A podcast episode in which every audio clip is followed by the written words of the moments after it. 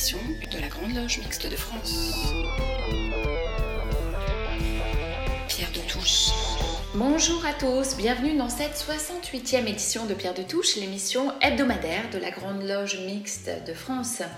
Pour ce dimanche avant les fêtes de fin d'année, nous vous parlerons d'Antoine de Saint-Exupéry et de Ludwig Wittgenstein, mais également d'antisémitisme, du féminisme et de la propension de certains à s'ériger en juge. Mais il sera aussi question de la triste situation de l'île de Madagascar du fait du changement climatique. Vous écoutez Pierre de Touche et nous sommes ensemble pour une heure. Pour la chronique Histoire de franc-maçon, Sylvie Licasion a souhaité évoquer Antoine de Saint-Exupéry, à qui nous devons cette célèbre citation, si chère au cœur des francs-maçons Si tu veux faire de moi, mon frère, loin de me léser, tu m'enrichis. Il s'agit ici du deuxième opus de cette série. Écoutons Sylvie Licasion.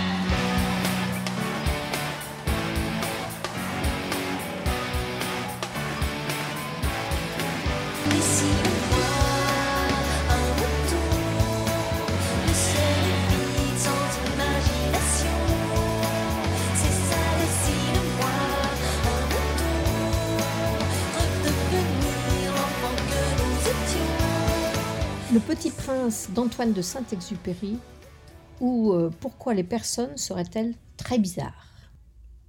La Bible, le Coran, le Petit Livre Rouge, Harry Potter ou Le Petit Prince. Quel point commun ces livres ont-ils donc? Eh bien, ils font partie des dix meilleures ventes mondiales de tous les temps. Rien que ça.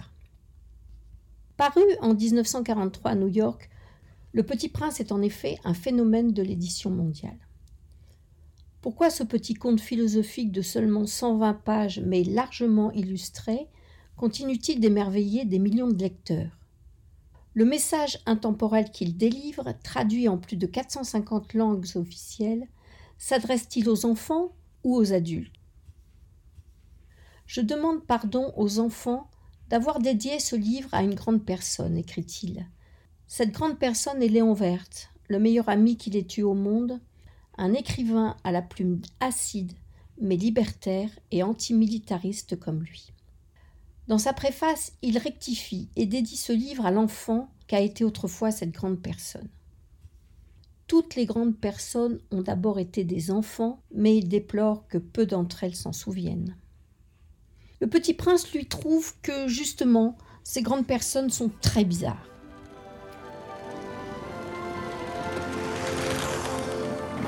J'ai volé un peu partout dans le monde, jusqu'à une panne, dans le désert du Sahara. S'il vous plaît, dessine-moi un mouton.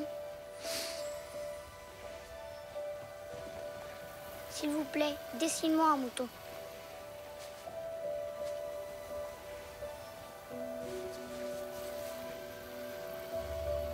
Dessine-moi un mouton.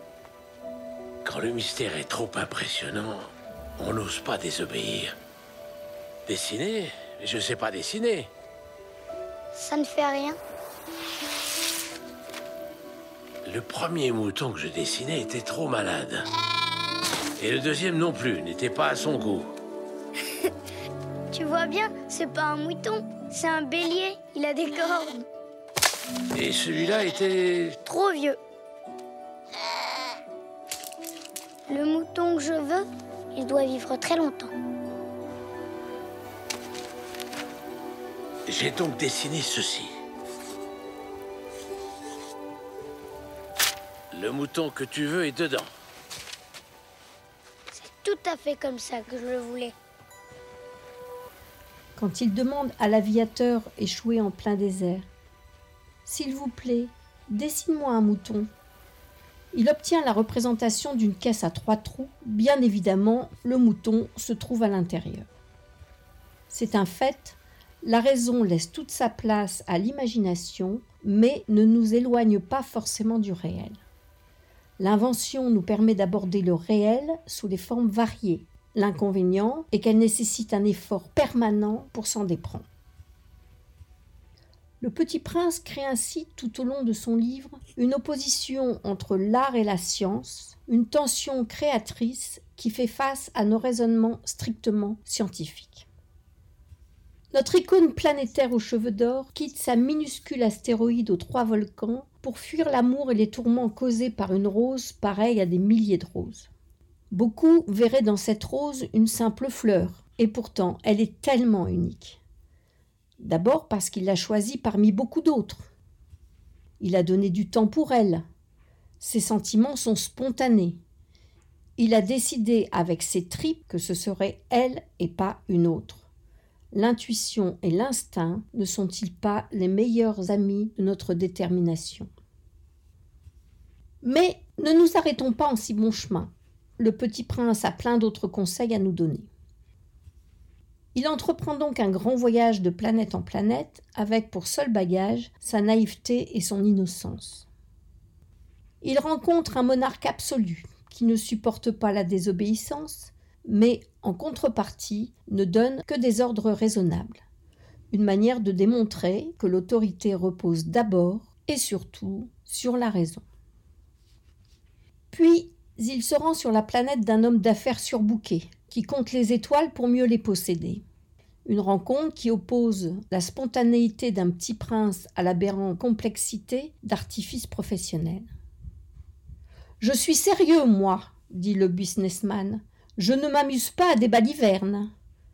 Le constat est sans appel, il s'est définitivement coupé de la réalité. Il rencontre encore un géographe qui l'envoie visiter la Terre. Qu'est-ce qu'un rite? dit le petit prince. Il pose cette question à un renard qu'il y rencontre. C'est quelque chose de trop oublié, répond le renard. C'est ce qui fait qu'un jour est différent des autres jours une heure des autres heures.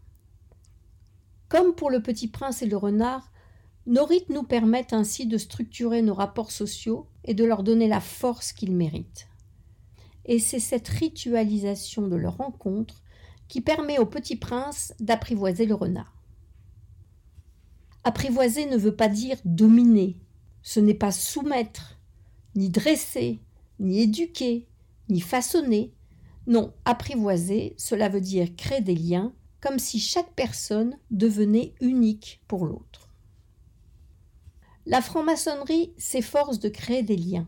Les leçons du Petit Prince résonnent fortement aux oreilles de tous les frères et sœurs qui ont fait le choix de l'humanisme, de la fraternité et du travail. Mais prenons garde. Le Petit Prince est une œuvre truffée de symboles. Le revisiter avec un œil maçonnique est un exercice d'herméneutique qui se situe parfois à la limite du raisonnable. Vouloir à tout prix éclairer le message de Saint-Exupéry par une unique interprétation symbolique en réduirait considérablement sa richesse. Et même le message récurrent est que les grandes personnes sont très bizarres. La pensée essentielle de Saint-Exupéry est qu'on ne voit bien qu'avec le cœur l'essentiel est invisible pour les yeux. Crois-tu qu'il faille beaucoup d'herbe à ce mouton? Parce que chez moi, c'est tout petit. Je pense que ça suffira largement. Je t'ai donné un tout petit mouton. Pas si petit que ça. Tiens, regarde, il s'est endormi.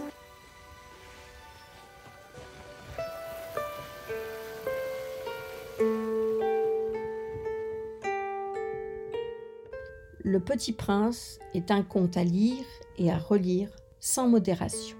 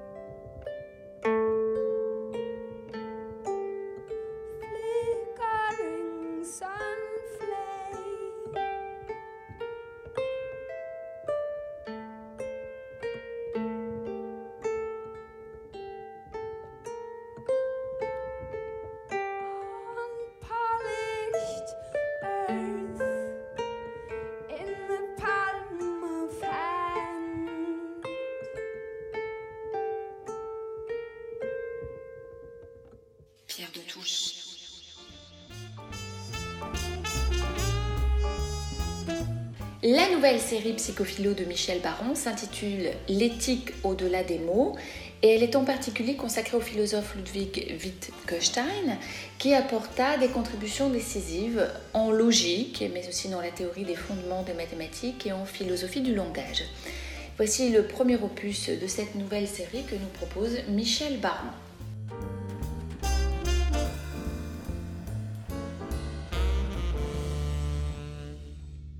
Voici, euh, chers amis, de reprendre le chemin de, la réflexion et, le chemin d'un travail qui d'emblée est difficile, qui serait d'approcher la, conception de l'éthique qu'avait le philosophe euh, britannique qui est, né en Autriche mais qui est devenu britannique après, Ludwig euh, Wittgenstein, qui est d'une certaine manière l'un des plus euh, difficiles penseurs de, de ce XXe siècle. Mais on, va essayer d'y approcher par le biais de l'éthique, précisément. Car il a été euh, tout à fait toujours obsédé, d'une certaine façon, par l'éthique et un au-delà des mots. C'est-à-dire, est-ce que il y a un indicible, un, un incompréhensible qui peut faire face à l'absurde de l'existence humaine? Pour euh, Wittgenstein, euh, euh, l'existence humaine est absurde, mais à la fois, est-ce que on, on peut aller euh, à travers les mathématiques, à travers la réflexion et à travers l'éthique, jusqu'à quelque chose d'incompréhensible face à ça? Alors, donc, euh, Wittgenstein, Ludwig est né en 1889, il est mort en 1951. Euh, c'est un personnage qui était extraordinairement euh, haut en couleur. Et j'aimerais quand même vous citer euh, deux anecdotes le, concernant, enfin, ou en tout cas deux, constatations tout à fait amusantes, amusantes ou intéressantes. La première concerne euh, le célèbre ou trop célèbre ouvrage d'Adolf Hitler qui s'appelle Mein Kampf, bien sûr. Et Hitler, il raconte qu'au moment où il fréquente l'école primaire, il a été euh, confronté à des enfants juifs issus de la très grande bourgeoisie viennoise, ce qui avait déclenché chez lui un sentiment de haine face à leur présumée, présumée arrogance. Ce n'est qu'à la fin de la guerre, dans les archives, que l'on retrouve une photo de groupe scolaire où figurait le jeune Ludwig Wittgenstein, rejeton d'une famille juive convertie au catholicisme d'ailleurs, cultivé et milliardaire, et le jeune Adolf Hitler sur la même photo. Sur la même photo, fils d'un douanier de euh, petite ville frontière de Brunau am Inn. La seconde anecdote concerne le, célèbre philosophe anglais Bertrand euh, Russell, euh, 1872 72-1970, qui fera entrer à Cambridge, comme enseignant en philosophie des mathématiques, euh, Ludwig Wittgenstein.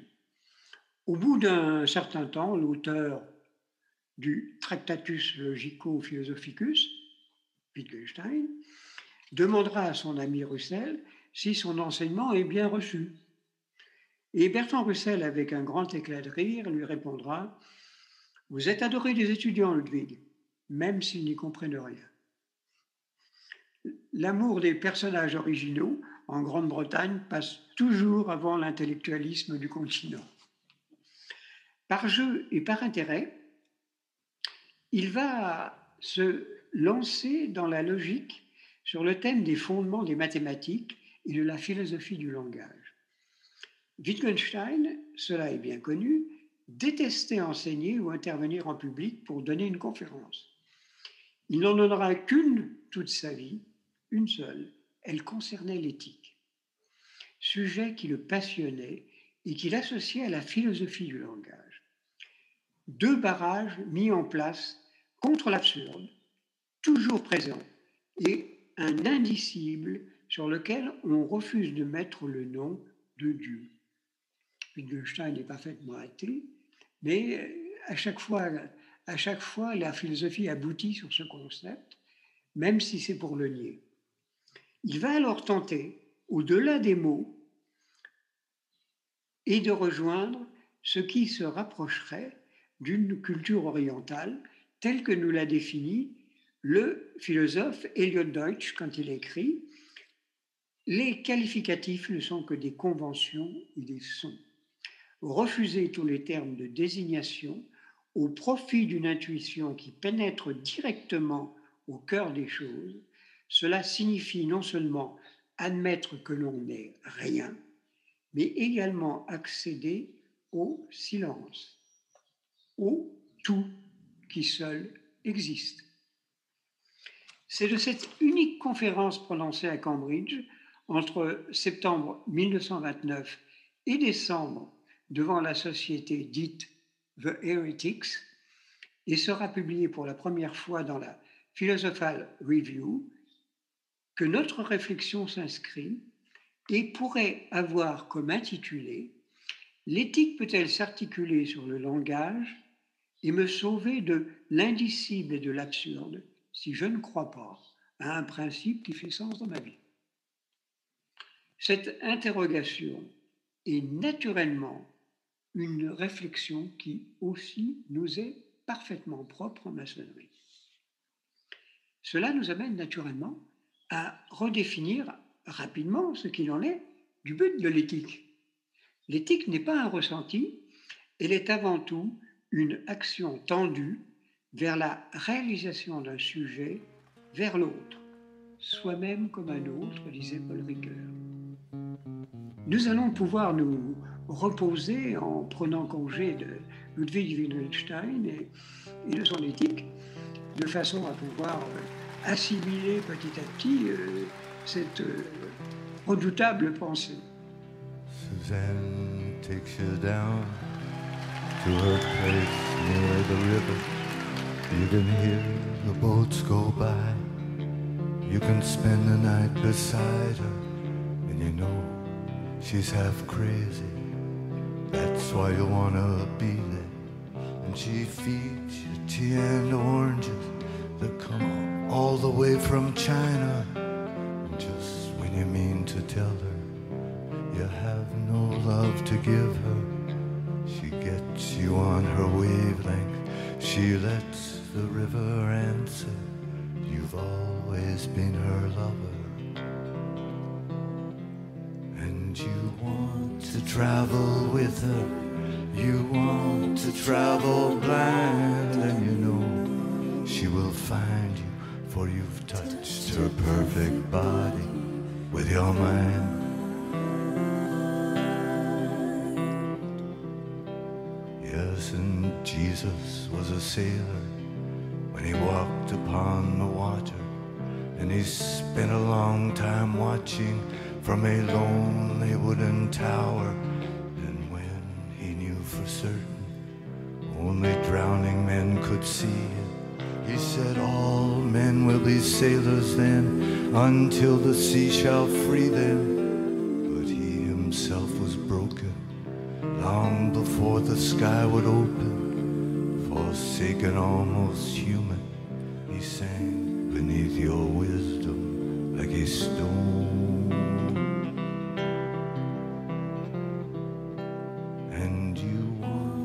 Travel with him, you want to travel blind, and you know you can trust him, for he's touched your perfect body with his mind.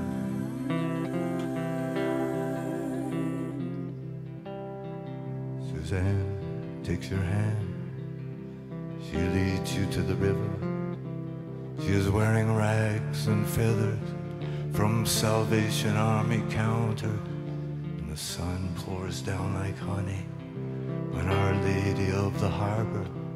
And she shows you where to look amid the garbage and the flowers. There are heroes in the seaweed, children in the morning. They are leaning out for love. They will lean that way forever while Suzanne holds the mirror.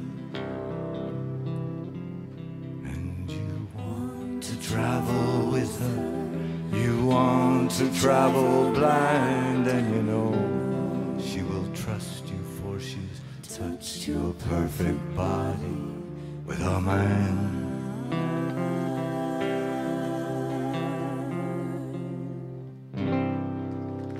Pierre de Touche.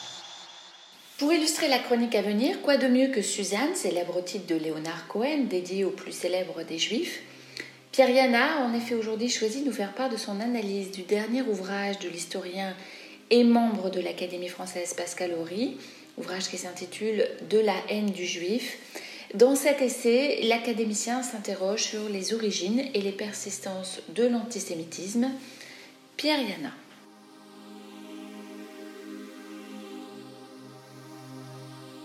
Dans la série Le monde qui vient, Pascal Horry, De la haine du juif, collection bouquin 2021. Qui l'eût cru Après la traversée de l'épouvante du XXe siècle, la catastrophe de la Shoah, avec ses millions de victimes juives et tziganes, il est vrai, la question de l'antisémitisme revient avec ses fantômes, alors qu'on pouvait la croire justement enterrée. Ils sont plusieurs à renverser la proposition. Avec la question antisémite, le rabbin Delphine Orviller a amorcé la question il y a peu. Aujourd'hui, Pascal Horry y vient avec De la haine du juif, paru chez Bouquin en 2021.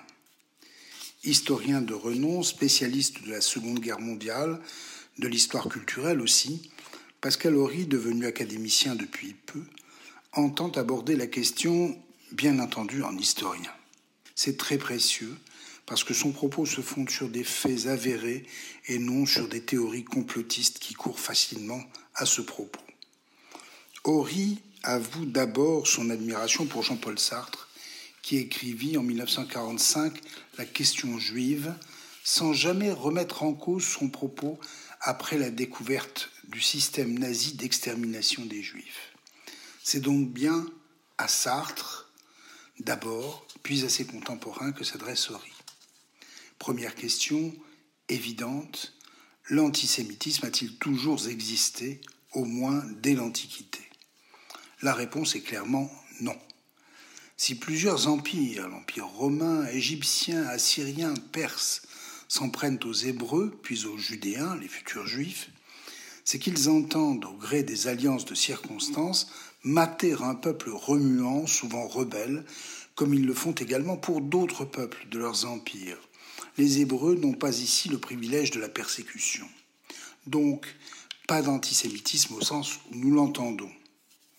Souvent même, des factions juives s'opposent à d'autres. Ainsi, la destruction du temple de Jérusalem vise-t-elle plutôt les zélotes qui tiennent la ville que d'autres, alliés des Romains, comme Flavius Joseph, juif romain, auteur du célèbre ouvrage La guerre des Juifs. Tout est alors plutôt banal dans un monde polythéiste qui tolère même le monothéisme comme l'un des possibles de l'Empire. La thèse que défend Horry prend forme dès qu'il aborde la naissance du christianisme. Ici, deux monothéismes s'affrontent, en particulier lorsque, après les persécutions, le christianisme devient la religion d'empire sous Constantin, précisément sous l'influence, dès les premiers siècles, de Paul de Tarse, lui-même juif et citoyen romain.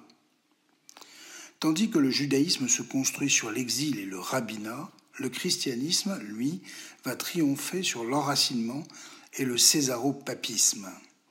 Sous Constantin, empereur chrétien, sont prises les premières mesures anti-juives spécifiques, introduisant dans le droit chrétien des discriminations à l'égard des juifs. Quelle explication à cela? L'entêtement des juifs à ne pas investir massivement la nouvelle religion, à ne pas reconnaître en Jésus le Messie tant attendu et donc à persister dans l'opposition des deux monothéismes. Cet argument majeur marque les premières formes de l'antijudaïsme ancien. C'est la même analyse qui fonde l'antijudaïsme musulman, dit Horry. Dès 622, en terre d'islam, l'autre monothéisme universel reprend, avec six siècles d'écart, l'universalisme de Paul de Tarse. Mahomet marque lui aussi sa stupéfaction devant le refus des tribus juives de Médine de se convertir à la nouvelle religion. L'islam inventera pour les peuples du livre, juifs et chrétiens, le statut inférieur des dhimmis, où ils sont à la fois protégés, certes, mais soumis, humiliés,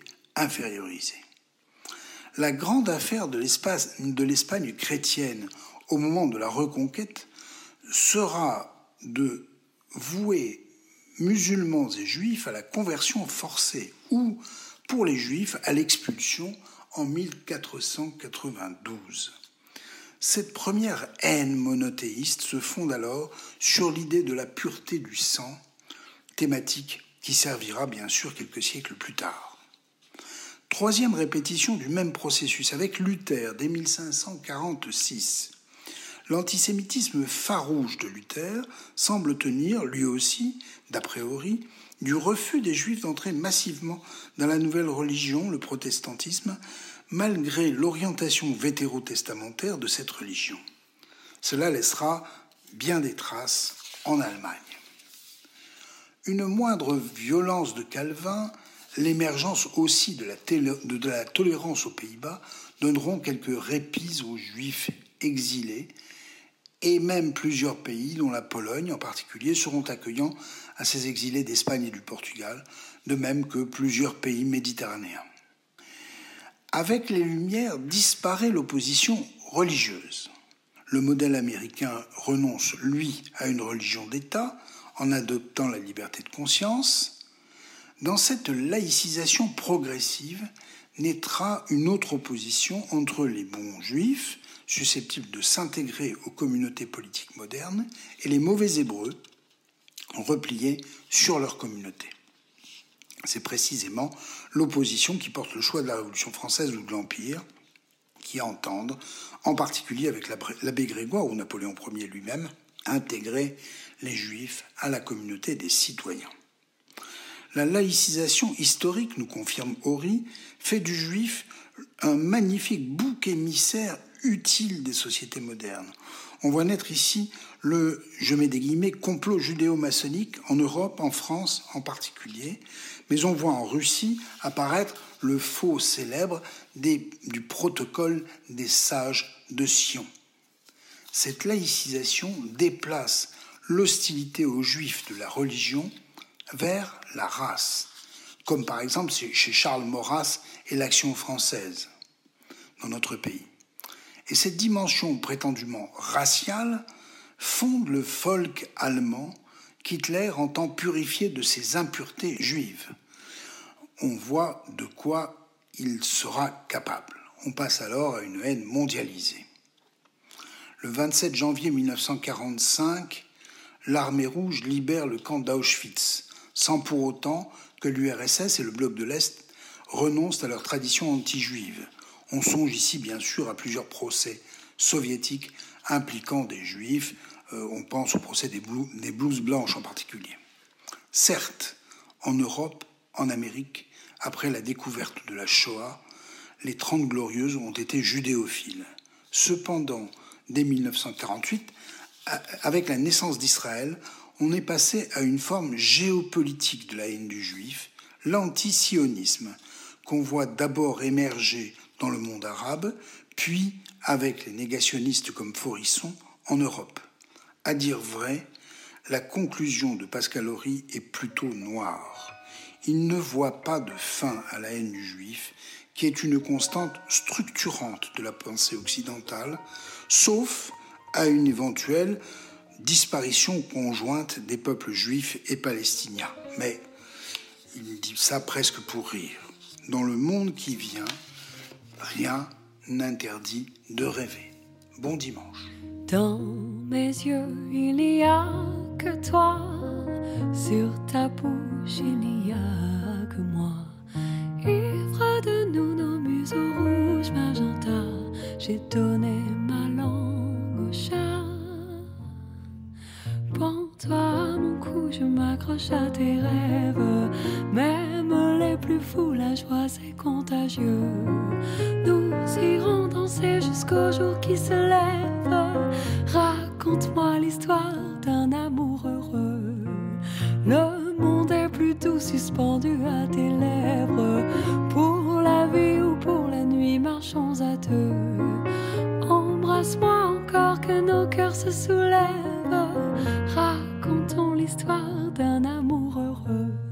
J'embrasse tes sourires et tes pleurs. J'enlace tes souvenirs, tes guerres et tes peurs.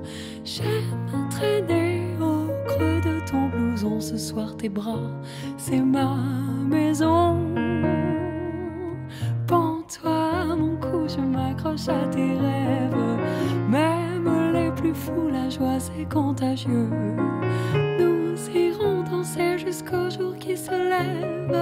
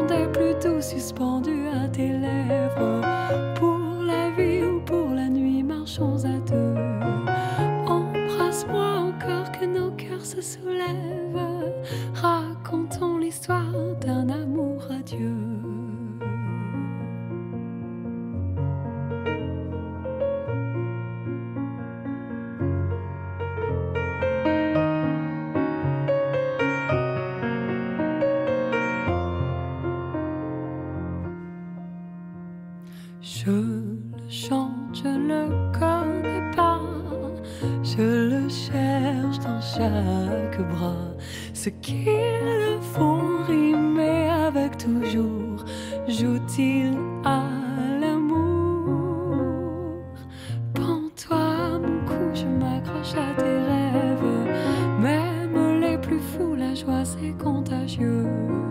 Nous irons danser jusqu'au jour qui se lève. Raconte-moi l'histoire d'un amour heureux. Le monde est plutôt suspendu à tes lèvres.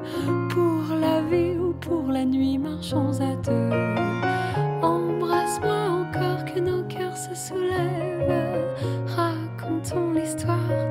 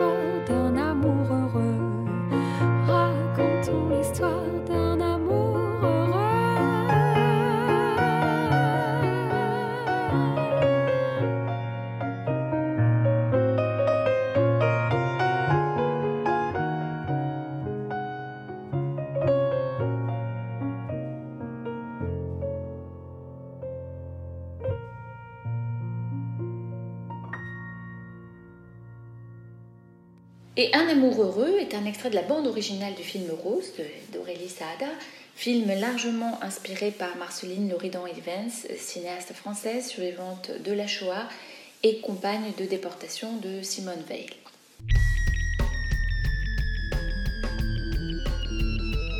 Pierre de Touche, une émission de la Grande Loge Mixte de France. Pierre de Touche. William Bress a choisi d'aborder aujourd'hui la question du changement climatique et de ses désastres sur l'île de Madagascar. Euh, une chronique illustrée par Pagalana, interprétée par Gamana, un titre qui met en valeur les lacs et canaux du long de la côte de Madagascar, car le sujet abordé euh, aujourd'hui par notre chroniqueur est cette île qui souffre, une chronique intitulée Madagascar, la terre souffre.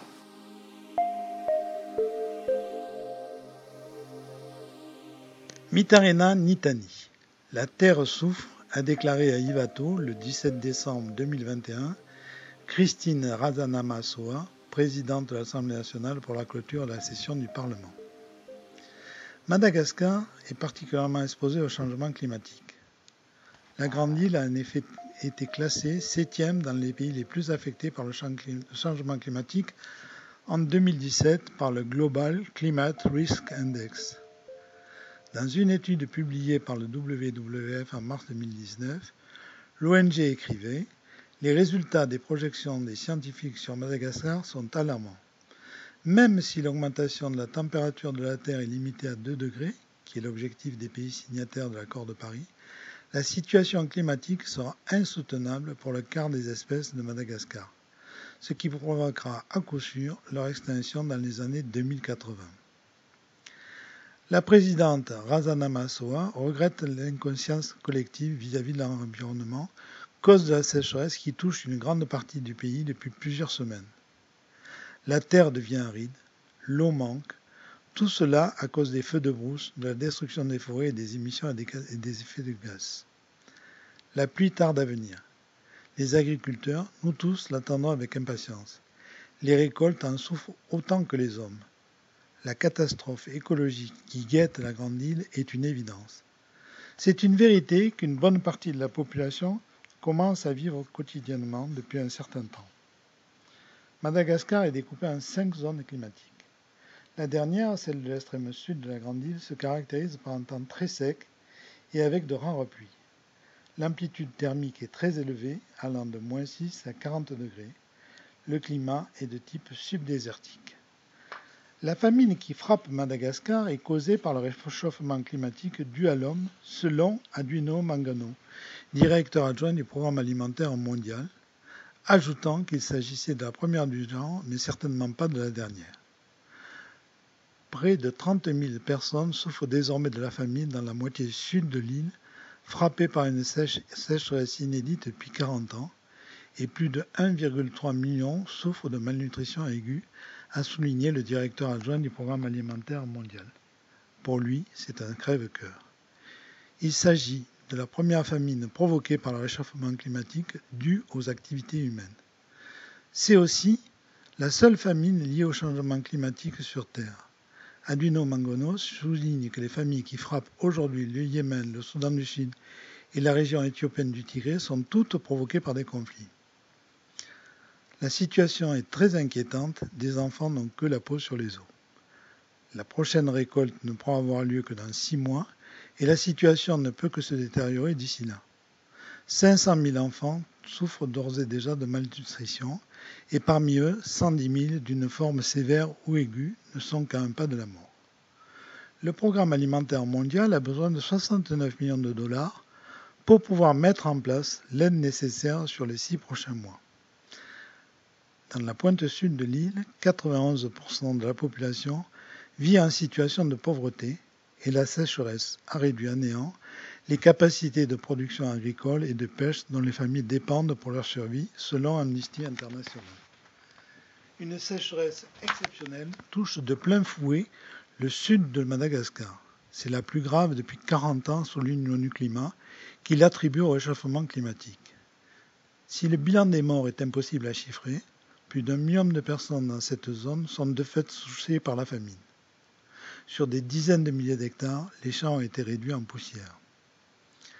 La dernière fois qu'il a plu dans le village d'Ifotoka, c'était en mai 2021. Deux heures et c'est tout.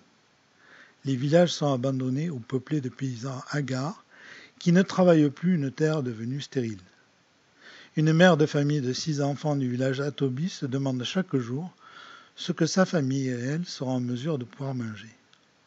Elle fait bouillir du cactus après avoir retiré les piquants à la machette devant sa maison de bois. Un recours coupe-fin courant dans la région, en dépit des maux de ventre qu'il provoque. Cette, mère de famille se sent malade et stressée en permanence. Un peu plus loin, un homme veille sur le corps de son père, mort en juin. Mon père a eu très faim. Il a mangé trop de cactus et d'écorces de tubercules c'est cela qui l'a tué, comme s'il avait été empoisonné, dit-il. Lorsqu'un centre de soins nomades s'installe pour peu de temps, les médecins et les soignants sont submergés. Ainsi, à Benefo, Zapiniswa, 9 ans, est venu avec sa grand-mère. Il pèse 20 kilos. Il présente les signes alarmants. L'équipe lui donne médicaments et suppléments alimentaires. Zati Pompeo, toute petite fille aux cheveux ras, 5 ans, ne pèse que 11 kilos. Elle est sévèrement malnutrie les familles repartent avec de la nourriture calculée selon le nombre d'enfants et ce, juste pour 15 jours. À côté de ces grandes difficultés, la Grande Île subit également les effets des mouvements migratoires. Le 20 décembre 2021, un navire transportant 130 passagers a fait naufrage. 65 personnes ont disparu et l'hélicoptère de la gendarmerie malgache qui venait à leur secours s'est écrasé. Alors, si dans nos pays très favorisés sur de nombreux domaines de la vie courante, lorsque nous entendons les uns et les autres se plaindre pour certains avec virulence des atteintes à la liberté individuelle, d'une mauvaise couverture sociale et je ne sais trop quoi encore, je trouve qu'il y a là une forme grave d'indécence. Nous devrions vraiment aller voir ailleurs, et en particulier à Madagascar, quelles sont les conditions dans lesquelles vivent les populations. Un peu d'humilité serait vraiment salutaire.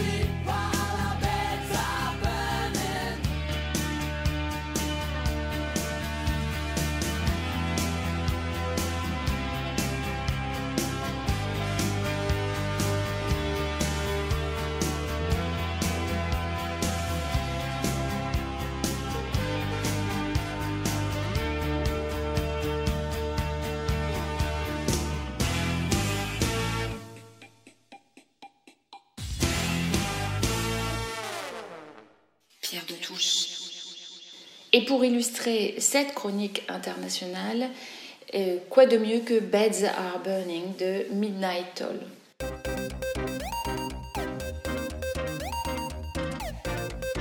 Alors pour clore cette dernière édition de l'année, Marc Tulpois nous propose une chronique inspirée par le dernier ouvrage de la romancière et chroniqueuse Tristan Bannon, un ouvrage intitulé La paix des sexes, essai dans lequel elle pointe les impasses d'une vision féministe tout entière dirigée contre les hommes. Si elle plaide pour la paix des sexes, Tristan Bannon ne craint pas de riposter et même vertement aux offensives du néo-féminisme. Écoutons euh, cette chronique de Marc Tulpois. S'il fallait trouver un mot pour définir Tristan Bannon dans son ouvrage La paix des sexes, publié aux éditions de l'Observatoire fin octobre 2021, ce serait le courage. Le courage d'une femme féministe refusant de crier avec la meute de celles envisageant le féminisme comme une guerre contre les hommes, préférant prôner la nuance. Le courage d'une victime de violences sexuelles capable de reconnaître que les droits de son agresseur sont nécessaires à la bonne conduite de la justice et que la morale ne saurait jamais remplacer la loi de la République. Le courage enfin de dénoncer l'indignation à géométrie variable qui caractérise les associations féministes les plus bruyantes au risque d'être vues comme une traîtresse. Ce livre est avant tout un livre féministe. Convoquant tantôt Simone de Beauvoir, tantôt Gisèle Halimi ou encore Elisabeth Badinter, Tristan Bannon se soucie de revenir à un féminisme éclairé, un féminisme de nuances, un féminisme ne voyant pas en l'homme un prédateur et dans les droits de la défense des vestiges d'un patriarcat qui n'existe pourtant plus en France depuis un demi-siècle. Avec ce message, non, les femmes ne sauraient être réduites à des victimes. Oui, les femmes peuvent exister indépendamment de toute essentialisation foncièrement réductrice. Bref, il s'agit de prôner un féminisme qui ne saurait pas ne pas être universaliste et humaniste. Et c'est la deuxième force de cet ouvrage. Puisque le féminisme ne saurait être féministe en se cantonnant à mettre en scène une guerre des sexes, Tristan Bannon aborde un large éventail de sujets, de la laïcité à l'humanisme de façon plus large, à l'universalisme, en passant par la folie de l'écriture inclusive, pour mettre les pseudo-féministes intersectionnels face à leurs contradictions. En témoigne l'assourdissant silence des féministes sur la question du voile, pourtant instrument de domination masculine, au motif que celui-ci serait prôné par des racisés par définition opprimés. Au nom de l'idéal victimaire et de son compagnon de route intersectionnelle, Ces féministes de la nouvelle génération se refusent à attaquer le seul sexisme systémique demeurant sur nos terres en 2021, le sexisme systémique religieux. Il est le seul endroit où subsistent encore en France des lois faisant rempart à l'égalité sexuelle et à l'idéal citoyen. Fin de citation. Vous l'aurez donc compris, selon Tristan Bannon, le féminisme n'est qu'une parodie s'il n'est pas universaliste, humaniste et républicain. Je ne peux que vous inviter à vous procurer cet ouvrage qui, de façon éminemment courageuse, ose remettre la République au centre du féminisme.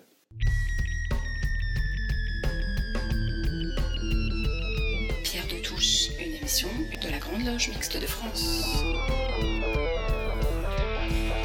Pierre de Touche. Eh bien, euh, cette émission touche à sa fin. Merci à l'équipe de chroniqueurs de Pierre de Touche. Merci à Gilles Solière qui réalise et produit cette émission pour Radio Delta. Rejoignez-nous sur les réseaux sociaux, Twitter, Facebook, Instagram et YouTube. Nous nous quittons avec Merry Christmas, une chanson d'Elton John et de Ed Sheeran. À dimanche prochain pour la première émission de l'année 2022. Et d'ici là, toute l'équipe de Pierre de Touche se joint à moi pour vous souhaiter de très joyeuses fêtes de fin d'année et prenez soin de vous. Build a fire and gather round the tree.